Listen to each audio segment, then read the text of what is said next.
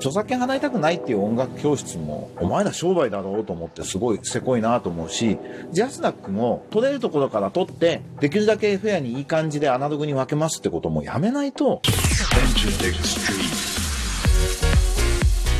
エンターテックストリート、1週間のご無沙汰でした。皆さんこんにちは。音楽プロデューサー、そしてエンターテックエヴァンジェリストの山口智一です。今とこれからのエンターテインメント&テクノロジーのホットトピックスについて一緒に考えていくこのプログラム、この1週間のニュースを紹介しながら僕なりの解説を加えていきますので、短い時間ですがどうぞお付き合いください。僕は最近の近況で言うと、日曜日にまた大阪音楽大学、私特任教授を務めています。日帰り出張してまいりました。で、今回は宇多田ヒカルをデビュー前からずっとやり、最近生き物係とかも宣伝プロデューサーですかね、担当している梶野さんに来ていただいてお話をしてきました。梶さん素晴らしかったんで、本当に客員教授お願いしてよかったなと思いました。YouTube とかに間もなく公開されると思うので、そちらをチェックしてみてください。ということで、今日もニュースをいくつかピックアップしましたので、順にご紹介していこうと思います。これはフォーブスというビジネス雑誌のニュースです。アメリカ国民の 37% がポッドキャストを利用、Spotify が Apple に肉薄というニュースで、アメリカのトリトンデジタルというところが毎年実施するメディア消費動向調査で、パンデミックがデジタルオーディオの消費に及ぼした影響なども示していて、ポッドキャスト音楽サービスのオンラインオーディオを利用する人が 68% で頭打ちになったと。大きな勝者はポッドキャストだと。ポッドキャストの月間リスナーは右肩上がりで上昇し、利用者の割合は2020年の 37% から 41% に増えたと。で、これの敗者は、ラジオですと。AM、FM ラジオを利用する割合というのが下がってきているというようなニュースなんですけども、なるほどなぁと。まあ、アメリカってラジオ大国なんでね、ビルボードっていうチャートも圧倒的にラジオのオンエア回数で決まったりする国なんで、音楽に対する影響もものすごく多くて、まあ、Spotify はね、ストリーミングサービス自体があんまり利益率の高いサービスではないので、まあ、ポッドキャストっていうところにサービスを広げて、Apple Music と Apple と勝負していくっていう戦略を取ってるんだと思うんですけど、まあ、それが、功を奏して、ポッドキャストを着々と Spotify がシェアを伸ばしているというような調査で、まあ、これどうなるのかなと。ただ、ポッドキャスト自体は無料サービスなんでね、そこを広げていくことで、音声広告みたいなことをやっていくのか。まさにね、今クラブハウスだとか音声 SNS みたいなものがすごく注目を集めているところで、この Spotify が引っ張っている Apple が先行していたポッドキャストがどうなるのか、これはなかなか注目なんじゃないかと思います。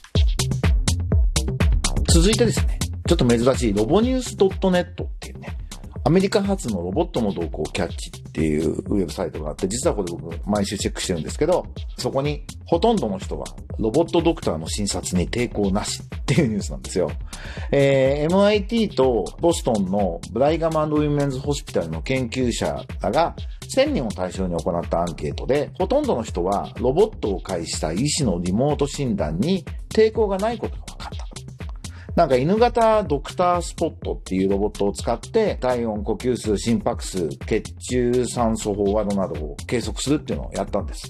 で、まあ、医師の感染をね、防ぐっていう効果もあるんで、いいだろうってことだったんですけど、まあ、患者がどう思うかっていうのが分からなかったんだけれども、今回調査をしたら、人々の抵抗がほとんどなかったということが分かったっていうニュースでした。まあ、これはアメリカ人の話なんで、このまま日本に当てはまるかどうか分からないんですけど、まあこれから日本はね、少子高齢化が世界で圧倒的に進んでいる国なので、まあ課題先進国みたいなね、ちょっと心理感な気もするけど言い方する人もいらっしゃいますけど、これからその介護も含めて医学のところにどうロボティクスを使っていくのかっていうのはすごく大事だなと思うので、この調査興味があります。僕思うのは、まあちょっと職業柄かもしれないけど、例えば銀行の窓口とかもめったに行かないけど、なんかどうしても用があって銀行に行った時とか、あと健康診断受けた時とか、よく思うんですよね。今僕の視野に20人いるけど、このうち多分18人か19人はいらないなと。1人か2人まだ人間がこう目視でチェックできる状態っていうのはいろんな意味で必要かなと思うんですけど、銀行の窓口はほぼ人間である必要ないなと思うし、健康診断も体温を測る、まあ血抜くのがロボットだと嫌だって人いるかもしれないけど、多分安定性は機械のがありますよね。だからそういうところはこれ全然ロボットでいいなって思うんですよ。僕も年に1回ちゃんと健康診断病院で受けるんですけど、だんだん最近効率がすごい良くなってて、昔半日かかったものが2時間で終わるようになって素晴らしいなと思うんですけど、これ面白いもんで、効率が良くなれば良くなるほど、これ人間じゃなくていいじゃんっていう感じなんですよね。つまり人間がマニュアルをこなしてる感じになるので、素晴らしいことなんですけど、マニュアルこなすのはこれね、もう今のロボティクスと AI の技術だと、多分そっちの方がコストも安いし、精度も高いし、ミスも多分少ないんですよね。でもそれを今だとやっぱり誰かがそこで安心感も含めて、リアルで見てる人が一人や二人で何かあったらこう走ってきてくれるみたいなことは必要な気がするんですけど、それ以外の9割の人はいらないなってよく思っていて、アメリカなんかが先行してそうなるのかもしれないですけど、日本もこれエンターテインメントではないですけど、テクノロジーの活用としてすごく大事な話だなというふうに思いました。続いてはですね、 IT メディアで YouTube ストゥディオ、動画アップロード中に著作権侵害がないかチェックする機能っていうね、Google 傘下の YouTube は3月17日、クリエイター向けの新しい著作権侵害対策機能を追加したとサポートページで発表したと。デスクトップで動画をアップロードするプロセスに新たにチェックというステップをオプションで追加し、コンテンツに著作権侵害の可能性がないか確認できるようにすると。現在、ロールアウト中だと。テスト中ってことですかね。いうことで、これ素晴らしいことなんですけど、一個気をつけなきゃいけないのは、Google ってルール全部自分が決めやがるんですよね。で、そのルールは、素晴らしいのでみんな従ってしまうんですけど、でも、例えば音楽著作権のルールを Google が決めていいのかと。僕はユイが独尊 Google 様ルールと呼んでるんですけど、このコンテンツ ID っていうね、YouTube にアップする楽曲だったり動画に独自 ID を振ってって、それにデジタルフットプリントつけて分かるようにするっていうのは素晴らしいんですけど、それを従来の音楽業界の標準の ISRC コードとか、ジャスダックコードの世界版みたいなコードもあるんですけど、そういうのとちゃんと自分たちの方からそこに紐付けていこうっていう姿勢は Google 様はお持ちではないので、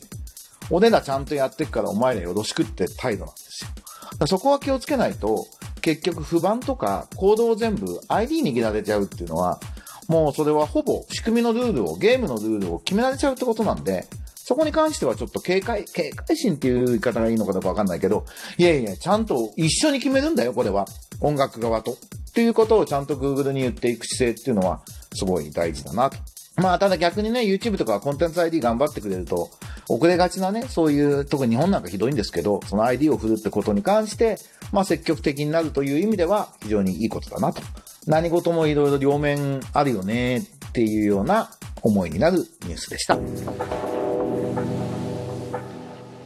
4つ目のニュースは、朝日新聞 .com、ジャスダック側失望した高裁判決を批判、上告検討っていうね。まだやってるんですよね。音楽教室がレッスンの時に著作権が発生するだしないやだっていうジャスダックとの争いね。もうこれ本当に不毛で悲しい気持ちになるんですけど、ただ判決自体はちょっと僕もびっくりしました。これ多分法律論で言うと著作権法の常識的にはジャスダックに言ってることの方が多分正しいんだろうなと、皆さん専門家もおっしゃってたんでそう思っていたので、高裁が音楽教室側の意見を支持したというのはちょっと意外だったんですけれど、でもそれも割とどうでもよくて、著作権払いたくないっていう音楽教室もお前ら商売だろうと思ってすごいせこいなと思うし、ジャスダックもともかくもう取れるところから取ってできるだけフェアにいい感じでアナログに分けますってこともやめないとダメなんですよ。だから僕は最初からこの話が出てきた時から言ってるんですけど、ジャスダックが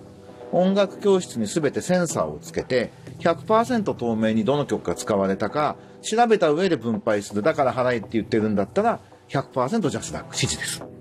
でもジャスダックはその発想ないんですよ。こういうルールなんで君たちは楽曲使ったんだから払いなさい、僕らはできるだけいい感じでジャスダック70年の歴史のノウハウでいい感じでちゃんとフェアに分配するから信用しなさいって態度なんですよね。だから信用されないんだよジャスダックってことを分からなくちゃいけない。僕はこんなこと争わないで、音楽教室側とジャスダックで、じゃあ例えばね、クラウド上に共同でお金出し合って、譜面を置ける、みんな楽譜全部置けるようにして、そこに使用料を払って、音楽振興につながる。音楽に携わる人たち、音楽を楽しむ人たちにメリットがあるものにお金を使っていかないと、この弁護士にバカみたいに金払って時間使って、もう本当に無駄で不愉快だなと。知らねえよっていうのが、この事件で、これ多分最高裁やるまで行ってジャスダックが勝つとかいう、